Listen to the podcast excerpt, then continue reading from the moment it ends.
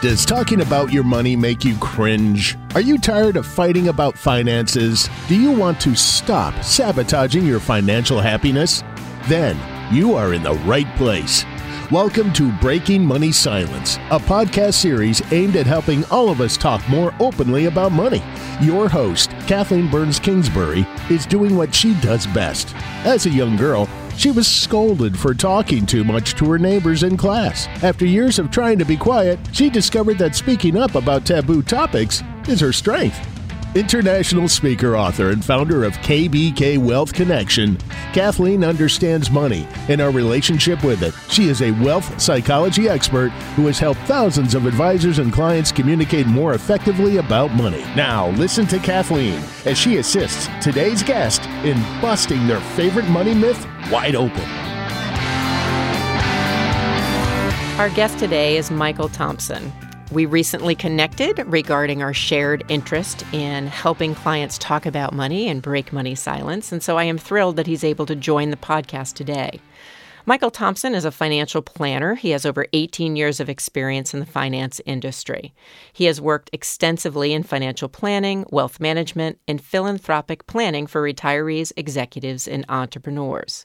Michael is also an entrepreneur, experiencing success when he founded an organic food distribution company while attending the University of Florida. He remains passionate about small business and sustainable food systems. Please welcome Michael to the podcast today. So, Michael, I'm really excited that you're on the Breaking Money Silence podcast today. Welcome. Thank you. Me too. Now, I know you picked a myth that ne- is near and dear to your heart. So, why don't you tell the listeners the myth that you decided you want to bust wide open today? Very good. Yes, um, it is near and dear to my heart. You know, I am I'm just super passionate about how people um, use their money, direct their money, and and helping people feel empowered that they can do amazing things with the money they have, no matter what. So my myth is that philanthropy. Some people think philanthropy is only for the super wealthy, and and we hear about that in the in the news in various ways these days, good and bad but it's really not. There's so many ways that that everyone can um, make a difference with their with their money. So mm, I love working with people and helping them align their values with the, their planning and their investments and their wealth management and you know doing doing good things. Great. So the, the myth is philanthropy is only for the super wealthy, and you want to bust that wide open. And before we get into kind of different ways in which we can look at that myth, um, you said that you were passionate about it, but is there any story or anything that relates to why you're so passionate about philanthropy and, and helping people uh, who have various resources uh, engage in philanthropy? I think so. Well, a couple a couple of reasons. I mean, one is sort of personally, I I have been in this in this business for 20 something years, but I got started, I had a career before this um, in the organic food world and got started in that really in college because like many people of my generation, what I cared about is saving the planet and saving the world and got all involved in organic food, built a business, had a, had a fair amount of success but I've always been very passionate about the environment, about uh, social mission, and and and doing good, and so personally translate that into the work that we do every day, helping clients with their wealth.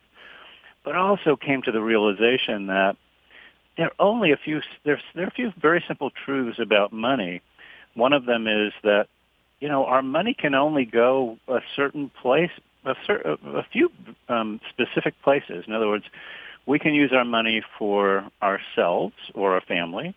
We can give money to the government, or we can um, give money to others or to or to charity. So, in in almost every aspect of the wealth management and the planning that we do, it kind of boils down to those simple things. And I, sometimes people don't realize that, and they think that taxes, money to the government, um, and other things are, are really a given. And the truth is, people have a lot more control.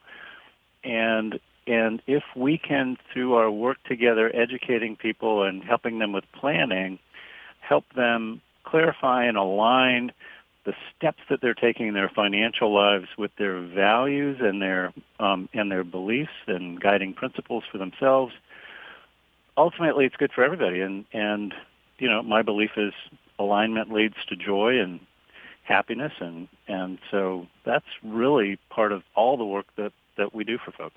So it's really interesting to hear your backstory and see how it kind of contributes to your selection of this particular myth. Now, with every myth, Michael, I say this to every guest that there's a way in which it can serve us. That's why yep. it's become a myth, and there's ways in which it gets in the way.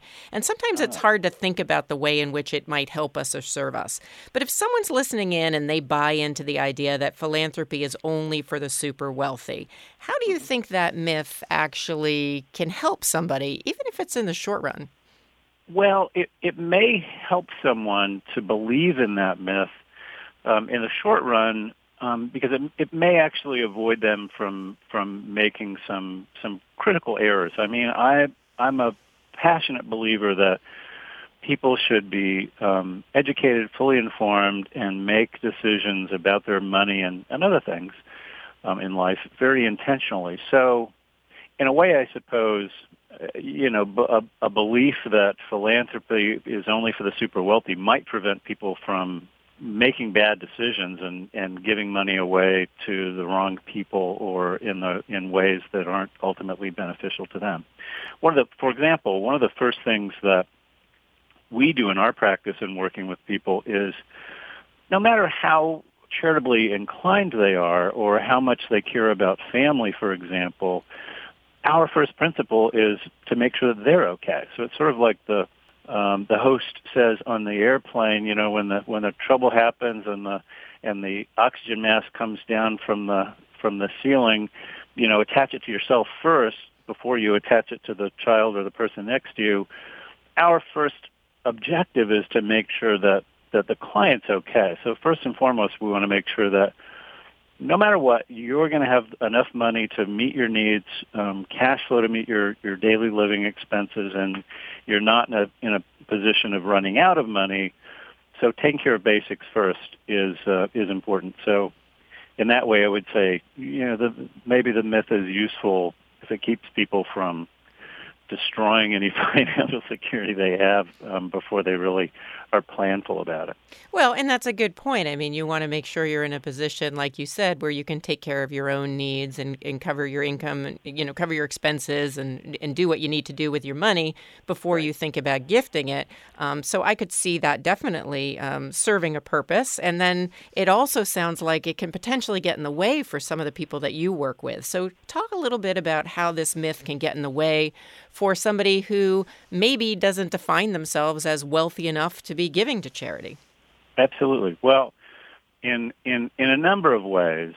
For example, there are there are so many different um, tools and techniques and and methods of of caring for other people, of of um, of giving to family or um, nonprofits in a way that, that fits within, that can fit within one's existing budget. For example, uh, one of the things that, that I try to do with folks is show them graphically and kind of run numbers for people and show them how much within their existing situation um, they're paying in taxes. And um, compared to how much they're currently, they may be, let's say, over the course of a year, um, making a thousand dollars of of charitable contributions. You know, fifty dollars to the public radio and a hundred dollars to the animal shelter or whatever. Maybe that adds up to a thousand dollars. If if we simply run some scenarios and show them side by side and compare, if it, almost on a dollar for dollar basis, and it's not exactly that, but almost on a dollar for dollar basis, would you rather be supporting these causes that you care for or um, paying taxes and provide and paying money to the government so the government can do whatever the government does. Um, if you had a choice, which would you choose?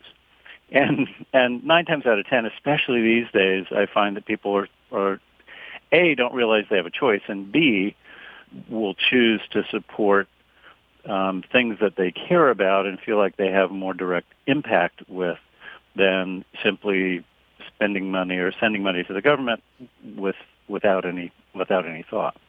Um, there was specific uh, changes around charitable donations. Is there a way at a very high level to, you know, very quickly help us understand? Is that going to impact what we're talking about in terms of philanthropy for people who are, as I call them, average Joe schmoes like myself? yeah, in, in in a way, it's possible that it will. I mean, the the standard deduction for a married couple went up to twenty four thousand dollars for for um, 2018 and um, although there's still a, a charitable deduction available, and actually for for cash donations that actually went up a little bit, the uh, um, hitting that threshold and exceeding the standard deduction is going to be a challenge. So for a lot of taxpayers, what we're doing is encouraging them to use some different vehicles, use donor advised funds, for example, um, or other strategies where they bunch their charitable giving in, say, every other year or every third year.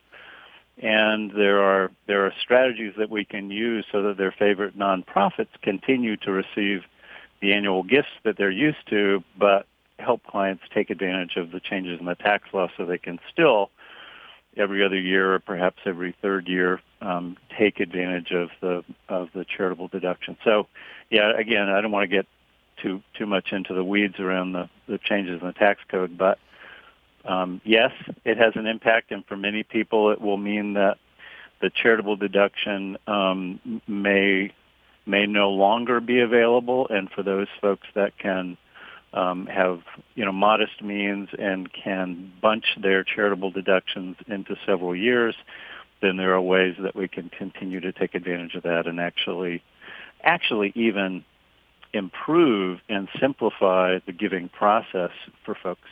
Well, and what I'm hearing, and I hadn't thought about the creative ways in which you could do it, is what I'm hearing, Michael, is yourself and other advisors out there can really look at what are creative ways that we can help somebody who is charitable continue to not only do the good charitable work they want to do, but also help them still have a tax benefit. And, you know, my sense is if you're focused and specific and and you're driven to give to a certain cause or certain causes that respect your values, that may actually be a more effective financial strategy and strategy yep. for the receiving organization than the $50 here or there, which certainly I've been guilty of as, as well as, you know, I know other people are. Um, so in it's some really, ways, this might be, uh, there might be a silver lining in there. I think so. And, and we're actually finding that in, in our practice because we're spending much more time with people now, helping them take a step back and actually develop a personal charitable giving strategy or a, a personal philanthrop- philanthropic strategy, which has some um, has some intentionality. We help people look at, for example, um, we help them identify, you know, three or four major categories of uh, uh, care topics that they really care about. For example, it might be one major category might be the environment, and another one might be, say, um, human rights or refugees or, or something like that, and then kind of take it down to the next level, help them identify what are the organizations that they care about, and then develop a budget around that. And that process, no matter what giving level people are at, I think is incredibly helpful. And um, yeah, people again, I what I observe from people is then they start to feel more aligned with what they're doing, and the, their giving um, becomes less haphazard and sort of responding to to every postcard that comes in the mail to something that's intentional and feels more aligned with what they really care about and what, what they want to have an impact on. And my sense also is that it's a great way to break money silence with your advisor, but also with the people in your life, right? I hate to I hate to build in my own work, but um, no, the true. idea of uh, having a conversation that's structured around your values, structured around charitable giving and, being intentional leads to some really interesting conversations that maybe people wouldn't have otherwise. And then, you know, they can experience a conversation that's powerful, that's rewarding, um, that isn't the, you know, money conversation that we think of, which is, oh, I'm going to fight with somebody about money. It's actually, oh, we're going to talk about money and it's going to bring joy, uh, to use your word yeah. from earlier. Yeah, it's it's really true, and it and it also exactly as you said, it opens up it tends to open up the conversation to to the next generation, for example, or other or other family members. Um, in interesting and sort of um, organic uh, ways. People get into a routine of thinking or get into the process of thinking more strategically about their philanthropy or the impact that they can have on their dollars and the choices that they have around their dollars, then thinking about legacy becomes more of a natural conversation. You know, gee, I wonder once I'm gone, maybe my niece, maybe my niece who I've started to develop a, a really great relationship would want to carry on this legacy and, and carry on uh, the grant making from my donor advised fund after I'm gone, those kinds of conversations. So you're absolutely right. It really does it's a it's a great vehicle, a great conversation to to to open up that money silence and and broaden those conversations. Well, I'm excited that you're doing that work at your firm and in your life and you know, time goes so quickly on this podcast, but I don't want I don't want to leave without getting a couple of tips from you. So, um, the myth that we're busting wide open is philanthropy is only for the super wealthy. And so the new myth, I imagine, or not the new myth, the fact is that philanthropy is for everyone. So, yeah. given that that's a fact, what advice or what tips would you have for someone who's listening in today for them to get started in um, in leading or continuing uh, their philanthropic lives? Yeah. Well, I would say the the first thing is don't assume don't well don't let the don't let the tax um, the tax issue drive your your decisions around your gener- generosity or your or your charitable giving. Start with your your values and start with the causes and the things that you care about and, and begin to be strategic and intentional about your about whatever level of giving that you're that you're doing today, even if it's you know a couple hundred dollars a year spread across you know a, a number of twenty five dollar um, contributions. Begin with a strategy, and then and then build from there and have a conversation. Open up uh, and have that conversation with your financial advisor or your accountant or your attorney or um, family members and begin to, to open up that conversation. And then I think ultimately that will lead to um, more clarity, alignment, and better decisions about how to use your money and how to have an impact um, to save the world. Well, I am excited that you were on the show today. And one of the my key takeaways is don't let the changes in tax laws get you down, and to yeah. definitely use this as a great, wonderful excuse to break money silence with the next generation, with people that you love, or even your advisor, dare I say. Um, so, Michael, I really appreciate you um, being on the podcast. And I know um, that if people are interested, they can reach out. We'll have a link to your firm because you do offer a, a complimentary introduction introduction to see if there's a good fit between your firm and, and someone who is reaching out to uh, connect to you.